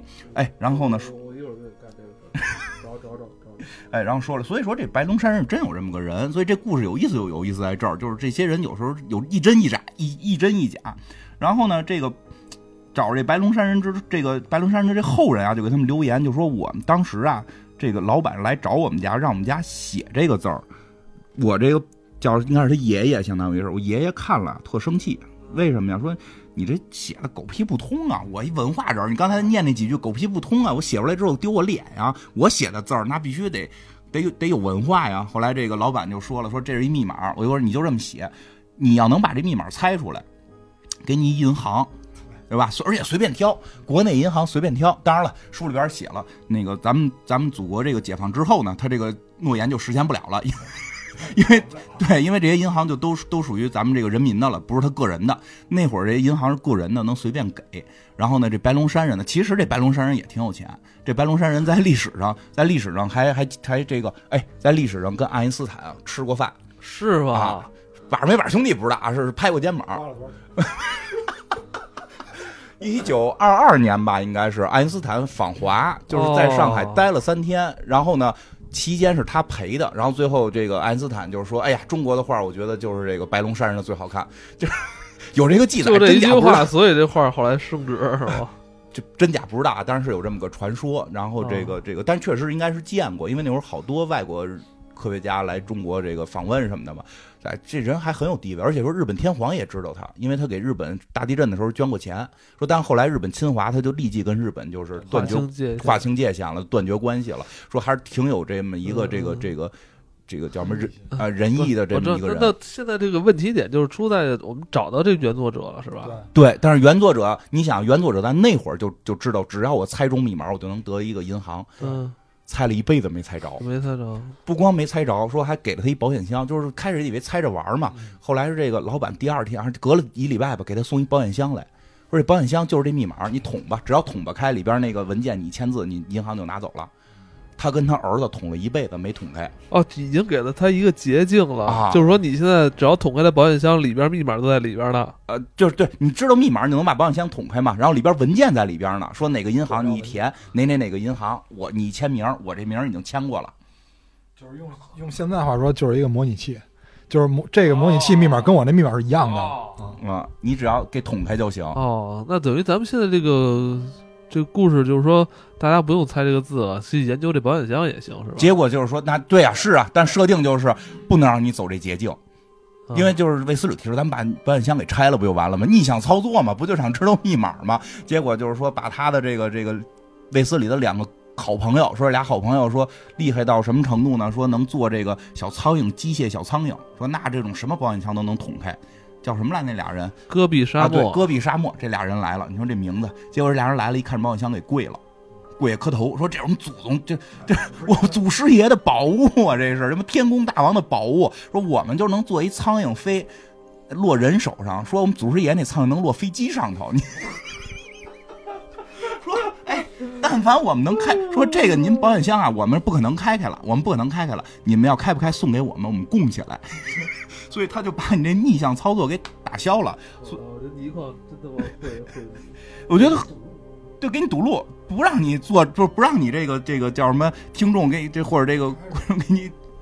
我估计就是那个读者来信看多了，知道这帮人怎么想的，给你堵死了，堵死死的，你必须破解这密码。这时候就出现问题了，说，哎，那这个我们找了很多人来看这几句密码，都是大概这几个数字，而且我们能试的都试了，那就剩一个问题了，就是这个排列组合一定出问题了，不知道哪个数是第一位，哪个数是第二位，这要这么排下去，不就没日子？十四位这种排列组合，你你你一辈子你也捅吧不完呀。就是说现在这数已经都确定了，对，不知道顺序。为什么确定是这个？就给你讲了一个一个的呀，因为讲的时候大家就可以来来想想这个怎么排列。就是它中文那个顺序跟它那个数字最后翻译出来数字顺序不是一样的。哎，对，因为这个故事到最后我们能觉得特严丝合缝，也是在顺序上。哎，对，然后咱们就讲讲这几个数啊，因为他现在有那个保险箱了，那保险箱他们也给运来了，就是我只要能捅开保险箱，我就能捅开那个嘛。然后数字我也知道了，大概是十二、十三或者十四是哪几个数字。然后呢，我们就捅呗，说他们最后就开始玩排列组合，随便捅也捅不开。然后咱们讲讲他这数字怎么破解的，因为好多人肯定，因为因为我看那个书里边讲的还算比较。就是点到为止，没没往深了一句一句讲，我大概讲讲。然后呢，我也尽量讲的时候，其实把里边的这个这个隐晦的地方也都提到，然后大家看能不能在讲完之前猜出来这顺序怎么排，对吧？第一句话叫重公道，后来呢，就白素说了，重公道就是个数。不是说这个恃宠豪富的这个这个这个事儿，为什么呢？咱们京剧有出戏叫《女起解》，苏三起解，咱们听相声老有嘛，对吧？就是俩人说相声，老有一人上来的人就是重，就是第一个角色就是重公道，是一丑角，是演的是一个这个这个叫什么，就是押犯人的这么一个人啊。这个他押着这个苏三，苏三等于是一个这个这个故事，就是苏三故事是一个妓女嘛。然后这个他之前不。啊，跟跟一个跟一公子好了，后来这公子就考考试去了，结果他呢被被给卖走了，结果他在这落了难，结果发现是到大堂上发现这公子是这儿变成这儿巡抚了，给他解救了，然后就大团圆结局了。但是在押送他的过程当中呢，这重公道就觉得这苏三不错，收他当了这个干闺女。哎，这重公道有几句词儿，一般听相声多都都会，什么你说你公道，我说我公道，公道不公道自有天知道，对吧？小老儿重公道就有这么几句词儿，哎。也说一下啊，这个这个苏三起解是中国非常著名的一个这个旦角的这么一个戏，然后这个呃五七版的录音还是梅兰芳和这个萧长华来这个录的，实际这也属于好像是梅兰芳和另外一个大师，一下想不起来了，就是号称叫他们说当时起名说那个人的绰号叫通天教主，对，特别厉害的一个旦角的大师，通天教主四大四大名旦全出自于他。这个教导，当然了，不是说科班他教的，是这四大名旦当时小有名气之后，都来拜码头找他学。然后他呢是根据这四大名旦个人不同的这个这个因材施教，说这个梅兰芳是相，还有什么是啊？你先说，你先说。对，还有一个是什么音，还有一个是浪，还有一个是是什么？就就就每个人有你们每个人特点。我给这个人啊。在这个卫斯理这个宇宙下，他就是一个星球人，他是外星来的星人。哎，嗯，当然了，也有也有人说这个通天教主是贬义，当时说，因为他当时在曲他们的曲艺界是受到了一些非议，因为他是就是因为当时旦角是一个弱势群体，哎，对，然后呢，这个这个，所以这个苏三起解说这很重要，这个这个他不是简单的没数，他有数，他三苏三嘛，他是三，哎，对，然后呢，第二句始皇梦碎。就秦始皇，秦始皇的梦就是大家都知道，他给自己起名，统一六国之后给自己起名叫始皇帝嘛，就是觉得我是第一，我我千秋万代，我就一直往下传，二世、三世、四世，对吧？一般你看没有叫这个什么秦二世，就是就是这个就是秦朝秦始皇秦二世，一般的都是什么什么这个帝那个帝，就中间有字儿嘛。只有秦始皇是觉得我能排辈儿，我能排一二三四，我能排到无限，他是这么想的，所以他真正的梦就是能够。让自己的子孙一直去当皇帝，结果始皇梦碎，怎么碎的呢？二世他这个秦二世胡亥，秦二世胡亥就亡国了，这叫始皇梦碎，这就是个二字儿。哎，然后呢是这个昭陵郡魂，昭陵这个唐唐太宗，唐太宗李世民的坟，这李李世民就是当年打仗啊，这个又打王世充，又打窦建德，又打什么刘黑塔，这个《说唐演义》里说的老热闹老热闹了，这他是。南征北战，他就得骑马。他当年骑过六匹马。他去世之后，这六匹马是刻在了这个招魂的一个这个壁壁画，相当于浮雕。而且，行，我已经猜到这密码是什么了。是什么呀？这肯定就是圆周率吧。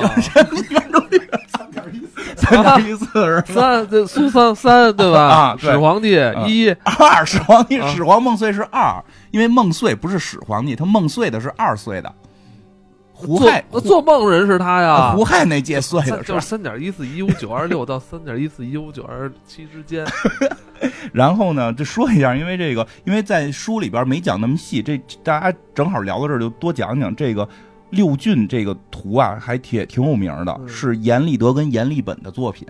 阎立本是我国特别伟大的一个画家，然后他画过步辇图、历代帝王图，是非常著名的画家。他哥哥叫阎立德，是一大工匠师。然后他哥哥去世之后，阎立本会继他哥哥的这个位置，继续当这大工匠。然后他们来主主主持修建的这个这个叫什么昭陵。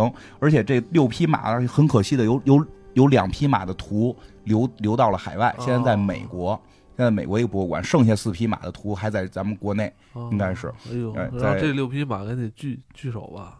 嗯，是前一段好像说是前，我看哪年来的？前几年反正是聚首了一次。就是修复的时候，哦，这那接下来这数字是六，六吧？三点一四一五，没有了，没有，有六，有六，有六了。哎，然后呢是这光武接位，这光武就是汉光武帝。有有机会有空讲吧，穿越者汉光武帝，汉光武帝刘秀，汉光武帝刘秀，对吧？这个为什么是他这个数说也是六？是因为古书上有记载，说是六月当的皇帝，然后还有一个谶语叫刘秀发兵。补不到，然后某金修得为天子。呃，就是这个这个，说是这神仙早就指定好了，是这个刘家人，这某金嘛，这个这个叫什么某金刀是个刘刘字儿嘛，对吧？而且他是六月继位，所以这个是六。哎，吊敖大人这个就有意思了。吊敖大人是《列子汤问》里的一故事，这故事还挺逗。说呀，原来中国海外有五座神山，哎，叫带鱼、呃茂桥、方湖、瀛洲、蓬莱。现在咱们一说神仙三岛，就是这个。这个这个方湖、瀛洲跟蓬莱那俩哪儿去了呢？说实际上啊，说当年啊，这个这五个岛啊底下不通着，大陆大陆漂移。说咱们早就想到了，说这五个岛，这五个岛是在这个海面上漂着的，来回动。神仙住上头，觉得哎呦不能老地震呀，说干脆咱们弄点这个大乌龟顶着它吧，就弄了几个鳌，说弄了十五个鳌，每这个每五个一班顶这五个岛，然后是每什么几万年一换班哎。就顶着这五个岛呢，有五了，还不是五，这数不是五，这是什么呢？说后来呢，后来说这个在海外还有一个叫龙伯国的地方有巨人，这巨人有多高呢？就是两步就能走到这个五山这儿，走到五山，你想能顶山的这个这个神龙王八得有多大，对吧？结果呢，这个这个龙伯国这巨人呢就吊他们，一下吊一下就吊了六只，所以就叫一吊而叫一吊一吊。而连六鳌，就就一下钓了六只，钓钓钓鳌大人们掉了六只鳌大人，然后就走了。钓完这六只鱼回去之，就钓这六王八回去之后给烧了，烧了之后干嘛呢？也不是吃，说占卜玩，就 是 弄了六个龟壳，哈往天上扔，占卜玩。结果六个少了六个嘛，说这每个山下边有仨。所以少就俩山没了，这个头两个山没了，所以后来中国古代只剩下了海外三山，就是这个方湖、蓬莱、瀛洲，它是有这么个典故。所以这个说这里边又是一又是六，叫一地叫一调而连六鳌，这个是一跟六两个数。哎，这有意思吧？然后后头呢有一个后边再往后，君不见晋朝，这个是李白的诗。李白的诗原文写的是“君不见晋朝，杨公一片石。龟头剥落生莓苔。” 别乐，忍住，微紧张，微紧张，微紧张啊！泪亦不能为之堕，心亦不能为之哀。这个讲的是什么事儿呢？这个就字儿就简单了，是一都说了一片石嘛。杨公是谁呀？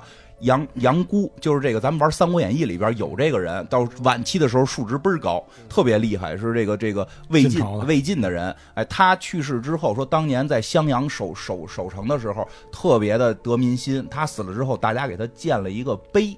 建碑之后呢，大家就是一看到碑呢，哎呦，都特伤心，想起了当年杨大人对我们特别好，所以一看这碑就落泪。所以呢，他的继继任者叫这个杜预。也是一个中国历史非常著名的名将，杜预就给这个碑题名就叫这个呃堕堕呃堕泪碑，就是起的这个名说甚至后头有一个成语叫望碑而堕泪，望碑堕泪就是指这个人德高望重，就是之前做好多大好事。说这是来自于这儿，李白的这首诗，那就是一字儿一片石嘛，哎。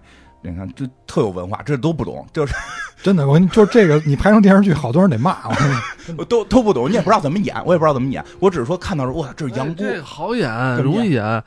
每到一个典故，就那个就剧中演一下，剧中剧演一下多棒！咱们应该拍一下这集。真的，我就是看到这儿的时候，就一查，我杨姑、杜玉都是玩游戏时候玩过的人，但这个典故不知道，就觉得突然就特别。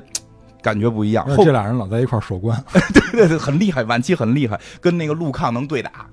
然后呢，再往后就是这个于信望蒲台，这个是一个叫这个，这是首唐诗里来的，叫紫山并起，呃，无余事，指望蒲台酒一车，就是这个也是个一字儿。就是一车酒，就喝的酒啊，就是个一字儿。他就是这人爱喝酒。说这个人写的这辈子诗，写了十几篇都跟酒有关。但是中国古代说爱喝酒写诗的人没他，就是因为名气不够大。说只有文人比较喜欢他。他是他是南北朝的人，他是把这个魏魏叫什么魏魏国的时候这个。呃，汉赋文章或者这个魏魏国什么曹子建呀，什么这个曹操那些诗，在往唐诗改编的过程中起到非常重要的一个作用，所以文人特别喜欢他。哎，叫这个呃于信字子山，圈层比较高。嗯，这确实这太高，这根本不知道，根本不知道。后边高筑劝酒，高筑劝酒就也是首诗，是这个呃，人生有酒当须醉，一滴何须到酒泉，就是那个酒泉就是死人去的那地儿，所以酒泉什么酒泉不是卫星发射中心吗？不是那个酒泉，是是古代不是说酒泉就是酒泉之下这种哦啊，含笑九泉，含笑九泉，哎含笑对。九泉，而且这首诗，哎，这还说呢，这首诗我这个我看过这全诗啊，这全诗里边有两句，好像郭老师用过，郭德纲老师用过吧？就是这个“指挥化作白户底儿”，这个泪血染成红杜鹃，好像郭老师是用过这首诗，定场诗。定场诗中用过是这，肯定用过这两句了。最后一句就是“人生有”，就是这首诗啊，最后一句“人生有酒当须醉，一滴何曾到酒泉”，是应了这个酒，还是一一跟九，一滴何须到酒泉，就是一跟九，就是得有俩数。然后再往后，郑玄得梦，这根本没听说过。哎，这人《三国演义》出郑，郑玄不就是那谁的老师吗？嗯是那是那个袁袁绍老师吗？对对，啊就是在游戏里也出来过，数值的特别可怜，对吧？智这个呃什么计计谋啊，那个武力啊、统御啊，大概都在十以下。然后政治反正高点也寒玄级别，政治高点也不是太高。我我看那个好像一般就在七十左右的一个政治水平。但是这人呢，在历史上还挺有名的。说这个人是一个大经学家，就是研究这个孔子。这个《论语》什么四书五经，研究这个的叫经学家。而且那衣带诏上也有他。嗯，对，是一个精评人 啊，对，是不是精评人没错，写注解给《周易》写注写解，精评人不就是。精评人吗哎？评一评一边一边啊最最后那个有真正评论的呢，挺棒，挺棒，精挺棒的。哎，他呢，他是说呀，哎呀，觉得这辈子呀，就是一直研究这个经学。临官渡之战之前，说官渡之战那年好像是做了个他预测的，啊，他哎，真是他预测了嗯。他不是他不是跟袁绍那边吗？他做了个梦，梦见孔子来了。孔子说：“哎呀，我来了呀！这个今年今年是这个辰年，明年是巳年，我走了啊。我说这什么意思呀？说这说这辰巳交交接之时啊，是这个圣人容易出事儿的时候。我要是说在这个年头我死了，我可能就是圣人，大概这意思吧。然后结果当年官渡之战，然后是这个袁家逼他从军，就是不不不是说打仗去啊，他那么大岁数了，就是跟着去当参谋什么的这种。结果结果累死了，就是因为他本身也不想说本身就病了，结果在官渡之战的时候他去世了。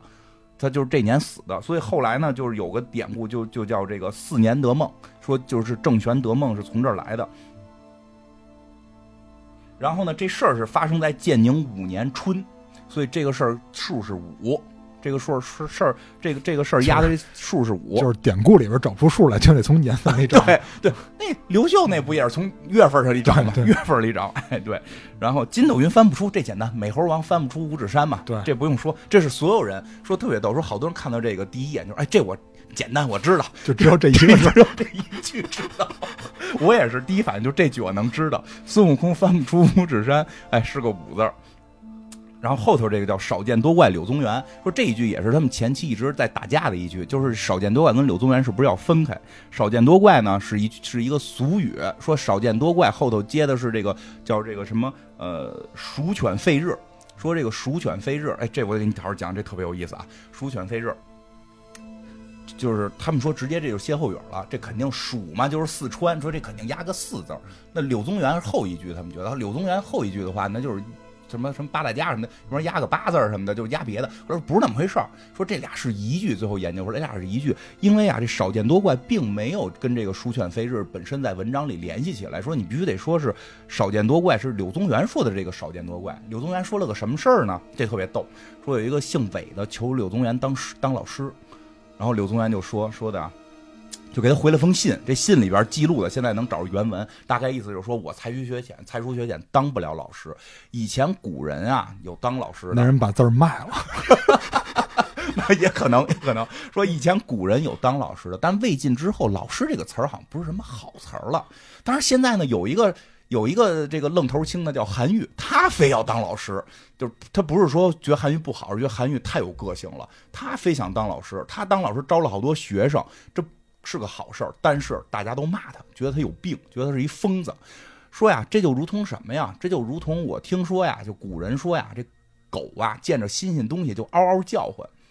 后来呢，我听过一成，就是听过一个事儿，说呀，这个四川呀，四川这个地儿啊，老有瘴气什么的。阴天看不见太阳，所以太阳一出来，狗没见过就嗷嗷叫。我觉得这纯属胡说八道。但是有一天，我去了南方，赶上下大雪了，这狗叫的那叫一个欢，说直到雪全化了，狗才不叫。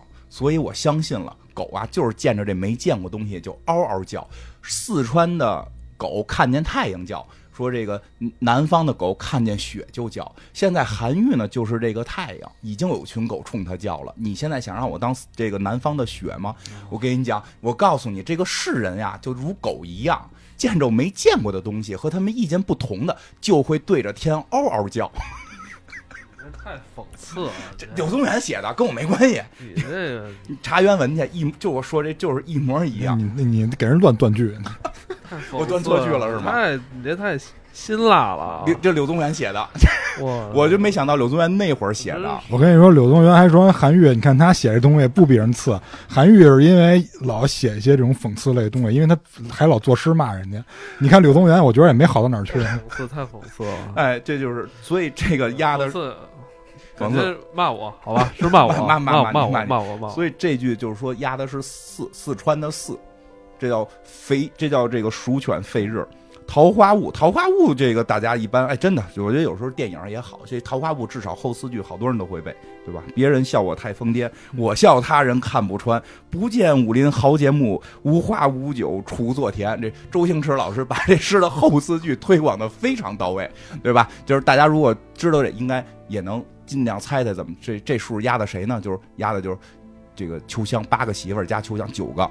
是吧？是是是，家八美八美是吧？八美加秋香九个媳妇儿，八美里边有秋香，有秋香啊，秋香那那他最后压的是九，他最后一媳妇儿是谁呀、不是最后一不是秋香吧？那不记得了，反正就是说压的是媳妇儿多。你记得那个周星驰演那里不就是两桌麻将吗？啊对两桌两麻将八个人，他妈在那儿玩上吊，然后他说我他妈受不了这八个傻媳妇了，我要出去再找一个找秋香啊。哎，这看过看过这个周星驰老师这作品，也能猜出来这数压的是个九，就是这这么这么些数，但是顺序不知道，我不知道听到这儿了。因为因为说实话，故事里边它没有像我似的讲这么细，所以很多都是引着的，没说，没把它讲透，所以大家可能就听到这儿，就是就是看书的时候真的特别难猜。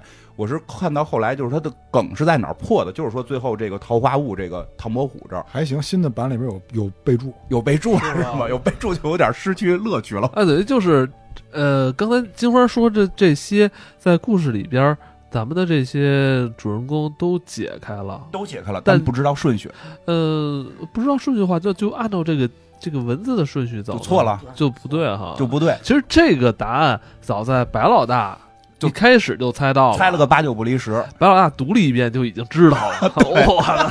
对，八九不离十，就重公道没猜出来，柳宗元那儿猜错了啊哦，就是一开始还是错了错了俩地儿啊啊，。后来修正了。后来修正了也不对，因为顺序不对，就是猜这顺序。你看说这么多，大家想没想到我还是按照就是按照圆圆周率吧 圆周率这里说后来梗在哪儿破的呢？啊，就是要揭露吗？哎揭露吧，揭露要揭露吗？揭露揭露两年了，要不再等两年？揭露吧，揭露吧。这个其实我觉得好多人听到这儿，因为我讲的时候特意把它里边的那个顺序的那个字儿已经说出来了，因为在原书里边是好多字儿是引着的，比如说、比如说始皇梦碎就讲到秦二世，他没告诉你人叫什么，就就后来才就是他们在翻梗时候才翻啊，他叫胡亥什么的，实际上就是要有心的应该已经发现就不真真发现发现不了吗？真发现不了，因为你念的声音跟他看文字是不一样的。哦就是我头一回看，我觉得能把这个破解出来，都已经挺厉害了。尤其你像白老大又是个黑道的，就这里边 黑道都特有文化，黑道都有特别有文化。海盗、黑社会老大都是文化人。对，然后你再看他把那个顺序一破解了，我靠，我真觉得严丝合缝。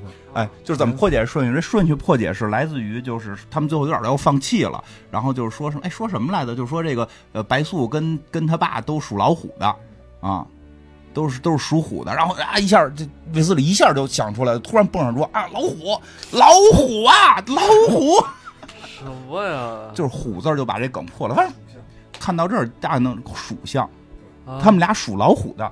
最后桃花坞的唐伯虎，唐寅唐伯虎属老虎的，啊寅虎嘛，啊，唐寅字伯虎是因为这跟顺序有什么关系啊？顺序害是什么呀？胡亥亥猪亥猪啊。每个人的名字里，就是他们每个人名字里都带属性。你看最简单那孙悟空猴，对八骏那个六骏是马哦，等于它不是数字啊，啊，它的顺序是按十二生肖排，鼠犬吠日是狗，哦，那就是那从猪，呃哎，第一个是什么来着？紫薯，因为它它用的是这个这个这个用紫薯，它这里边有一个字是紫字儿。第一个不是重公道吗？嗯，对，重公道是丑角儿，所以是丑哦丑丑牛，它是排在第二个数。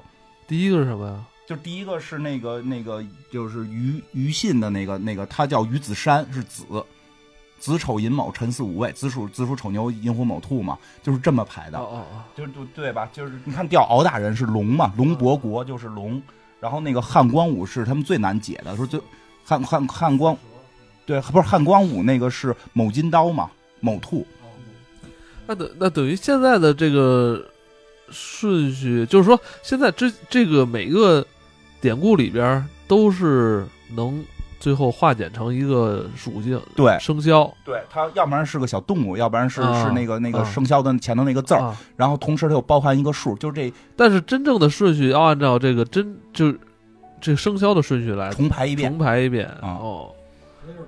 就是他这密码最厉害的就是密码套密码，啊，它是两层密码，而且是一句话里边，它是连既代表它的位置，也代表它的数数。字。所以我就特纳闷，就是这么有文化一人，就是一组数背不下来。哎，这是好多人吐槽的梗。对，哎，不过也好理解，我就背不下数来，然后我要写一个数呢，又容易被人发现。对，所以我我有的时候我电脑密码有时候也这么设，我设一个我能看懂的话，就是 不是就是问你呃你你的什么你的第一个宠物叫什么，哦，对吧？因为他自己懂这些梗，他一下就能玩出啊，来，后来就揭开了，揭开了，啊然后就一捅。那个箱子给捅开了。其实这个，哎后边的后边还有一个特别啊好看的一个、一个结果，就是等会儿等会儿，嗯，其实这这这故事，其实我记得好像说过吧，还是没没细讲提过因为我记得好像是提过一个跟过年有关系。啊，一说过年，其实人就容易往生肖的方向走。嗯，对，因为属相阴历。对呃属相按阴历那等于这故事完了吗？嗯，有个结尾嘛，就是猜出来了，嗯钱拿不拿？为什么不拿呢？因为都很有钱，很有钱。说我们为什么要去拿那个钱呢？就怕警察认出来。不。是是您都来多少次了？我为什么要拿这个钱呢？说说的说你要想一个事儿，说里边如果是债券儿什么的，你拿着这钱，你还得去跟人打官司，把这个产产业给弄回来。你这么一把岁数了，你要这钱有意义吗？我们的快乐不就是在挣钱的过程当中的这个快乐吗哦？最终我不需要这个钱。说你看，老板有钱没钱？对不对？吃个饭死了，你搞笑不搞笑？你现在已经有岛了，你你你有飞机了，你要钱干嘛？你白老大都颐养天年了，说在法国住着大别墅，然后酿着酒，不是白老大还能再活五十年呢？那可以可以，但钱都都源源不断的，也不知道哪儿来的，所以他们最后就没去那。所以他这个结尾我觉得特漂亮，就是财富这东西，往往是在你追求的过程中会有快乐。就对，对，还是说那个上班的过程中其实 是最快乐的。啊，你拿着钱了，说你就啥也不干了，你有你啥？这个上班一拿着钱，你就开始抱怨了嘛？对不对？那都就第一个月开心呗。对啊，你第一个拿着工资之后就不开心了。所以这故事我觉得真的就是它就是漂亮在这密码设计上，而且真的说实话，有时候现在看一些作品，有的时候会觉得，哎，这些梗都在我的意料之，就是说都在我知识范围之内。他这些梗呢是设置的在我的知识范围之外，然后呢，你要再去往你你往里一深挖的时候，又都又都是我我好像在它的边缘，对吧？就像那个那个那个杨公一片石这个。对吧？就这这些这什么杨杨杨姑啊，什么这个杜玉啊、陆抗啊，都是平时玩游戏耳熟能详的，但是这个梗你却不知道。当你看到的时候，我就心里边就觉得被触动了，就是来回蹭也进不去，真恶心。因为因为因为真就是因为我特理解这个，就是我觉得可能倪大师跟咱圈层不一样啊，啊，人家就跟蔡澜什么的那那种人在一块儿，他写这估计人能理解。不是，就他对，就是这意思。而且就是他给了我们破层的这个，带你再往前走一步，我真的有有这种感觉。哦，明白，就就是大师带着咱往前走。对他知道，哎，你们这些玩三国游戏的，你看看啊，什么郑玄是谁？你光在游戏里不怎么使他，让你知道知道郑玄是这么回事，对吧？杜预是谁？你你知道知道这么回事？哎，这真真的很有意思，对吧？包括这柳宗元，你看看古人就已经都已经这么说了古人就这么骂人是吧？啊，对啊，嗯，就是这个，就是这个，我觉得文学作品它厉害的地方，就尤其跟他一代的，你像金庸老师，啊，呃，古龙可能跟他不太一样，古龙是就是纯想，因为金庸老师写的很多作品也是跟历史典故直接挂钩，直接勾勾上，对，而且甚至于他的主角能推动历史事件，尤其像韦小宝这种角色，是吧？像这个袁崇焕将军这种这种角色都在他的题材里出现过。我觉得那一代人可能都有那种情节。嗯，后来，所以就是丹布朗老师也学他们，丹布朗老师学他们了，是吧？是吧？我我不知道是不是学，但是我觉得就是丹布朗老师把他就这种感觉就嗯，带出来了，就挺棒的啊。嗯！我我也特希望这种作品越来越多，因为因为我嗯。特别爱看这种作品，尤其是我在哪儿真能找着这东西。我也是，嗯。因为就是，嗯，你说，没没没，像真真的是这样，就是有时候一段文，因为看完这个之后，我第一反应就是我我要去一些地儿看一看，我我我要去我要看看那个什么什么堕泪碑啊什么。所以你刚去了那个地方，我刚刚去完山东的一一一些一些地区，啊，因为我觉得咱们现在国家那个高铁真的特别方便，嗯就是挺快的，我挺想去趟西安的，因为现在从去看看从北京去西到西安三个多小时，三个半，嗯，我觉得真的太近了。我觉得以前西安去就特别遥远的一个地儿，真的是就是你看这回再去西安，我肯定得看昭陵六郡啊，昭陵你去过西安没呢。我是准备呢，我现在就是不太忙了，最近公司我就准备每个周末就就去一个对一个城市去溜达，如果不录音的话，去个周末坐坐高铁，坐高铁过去看看招魂六郡，这这种感觉就特别爽。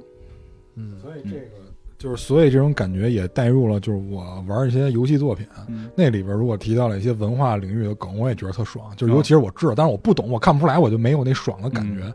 但是有一些文化作品，就是你发现它，你能你能理解的时候，就是我给你举个例子，我估计那可能咱也不录了，我给你举个例子，就是我不玩那无主之地嘛，嗯。然后那个就是听，没什么可聊的。我说有有有，那能聊特多。就是我在这儿给你举个例子啊，就是举例子，他有他有那个文化梗，就是在哪儿，就是那个啊，下次再说，下次再说，不是我就是我就是说一个任务，让举例子，就我就举举个例子，就说一任务特逗，就是听咱们就是听咱们录音的人，应该肯定能知道这我说的是谁啊？就是《无主之地三》里边有一任务，就是有一大哥，就是大中分，然后个儿挺高的，戴眼镜，说：“哎，说你帮我一忙，说我呀拍了一电影儿，说那他们都说我这电影特次，但是他们不懂艺术。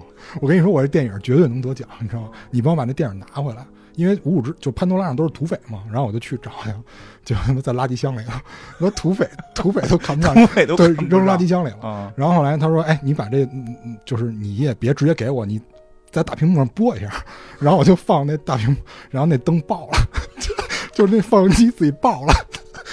然后后来我又就给他安好了以后，然后电影就开始放，说我什么那个出生在这个星球上，嗯然后不断的奔跑，有人追我啊，我跑就像坠落了一样，嗯然后完了，然后电影完了，然后我就把那个电影还给他了。他说：“哎，谢谢你。”他说：“你拯救了艺术。”他说：“我这，我跟你说，我这绝对能获学院奖。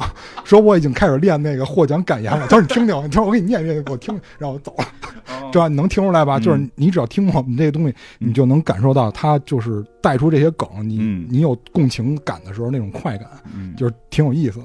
就房间，好嗯吧，啊，嗯脱致米老师敬了一下是吧？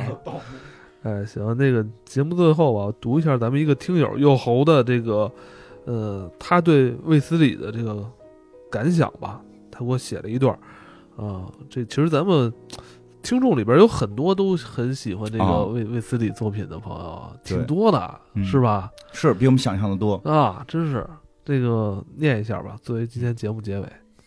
记得第一次看到卫斯理已经是近二十年前了，那是初中时代疯狂阅读武侠小说的间隙，无意间在书店夹缝中看到薄薄的一本唤作《神仙》的书，就抽出来阅读，结果就入了迷。从此开启了我当年阅读卫斯理的大门。其实我对卫斯理系列看的不多也不少，而且不知道为什么当年看到的竟是卫斯理的故事。至于另外两个主角，不知道是什么原因，竟然完美的错过了。而且有很多故事已经模模糊糊，但是至今仍然对神仙中的一句话记忆犹新：“比将西魏。”由于我是一个武侠小说迷，少年时代对于倪匡先生最初印象还是一个武侠小说作家，所以印象比较深刻的，无非就是一部香港武侠电影《六指琴魔》和在金庸先生旅游期间代写《天龙八部》的故事。年少无知的我，当第一次看到卫斯理故事之后，看到了一种与儒勒·凡尔纳风格迥异的科幻小说。对于初识科幻小说的我而言，这真是一场难得的奇遇。读书的时候，我就仿佛跟随书中的我行走在世界各地，展开一场场惊险而又有趣的冒险，经历着各种匪夷所思的事件。那时候，书中各种天马行空的想象，中华传统文化的有机结合，肆意挥洒的创意层出不穷，让人手不释卷。读罢仍是意犹未尽。虽然现如今的我们反观他的科幻小说，会觉得落伍、陈旧，甚至不严谨、不够硬核，但是在那个网络并不普及、信息接收量并不大的时代，仍是很多同龄人的科幻小说入门佳作。作为一个高产作家，就作品而言，内容涉猎广泛，他的卫斯理系列中也带有武侠、悬疑等成分，使得作品的娱乐性和趣味性大大增加。他对于传统故事和科幻的结合，以及极强的幻想性，给年轻一辈的中国科幻作家和作为普通读者的我们都带来了不同程度的影响。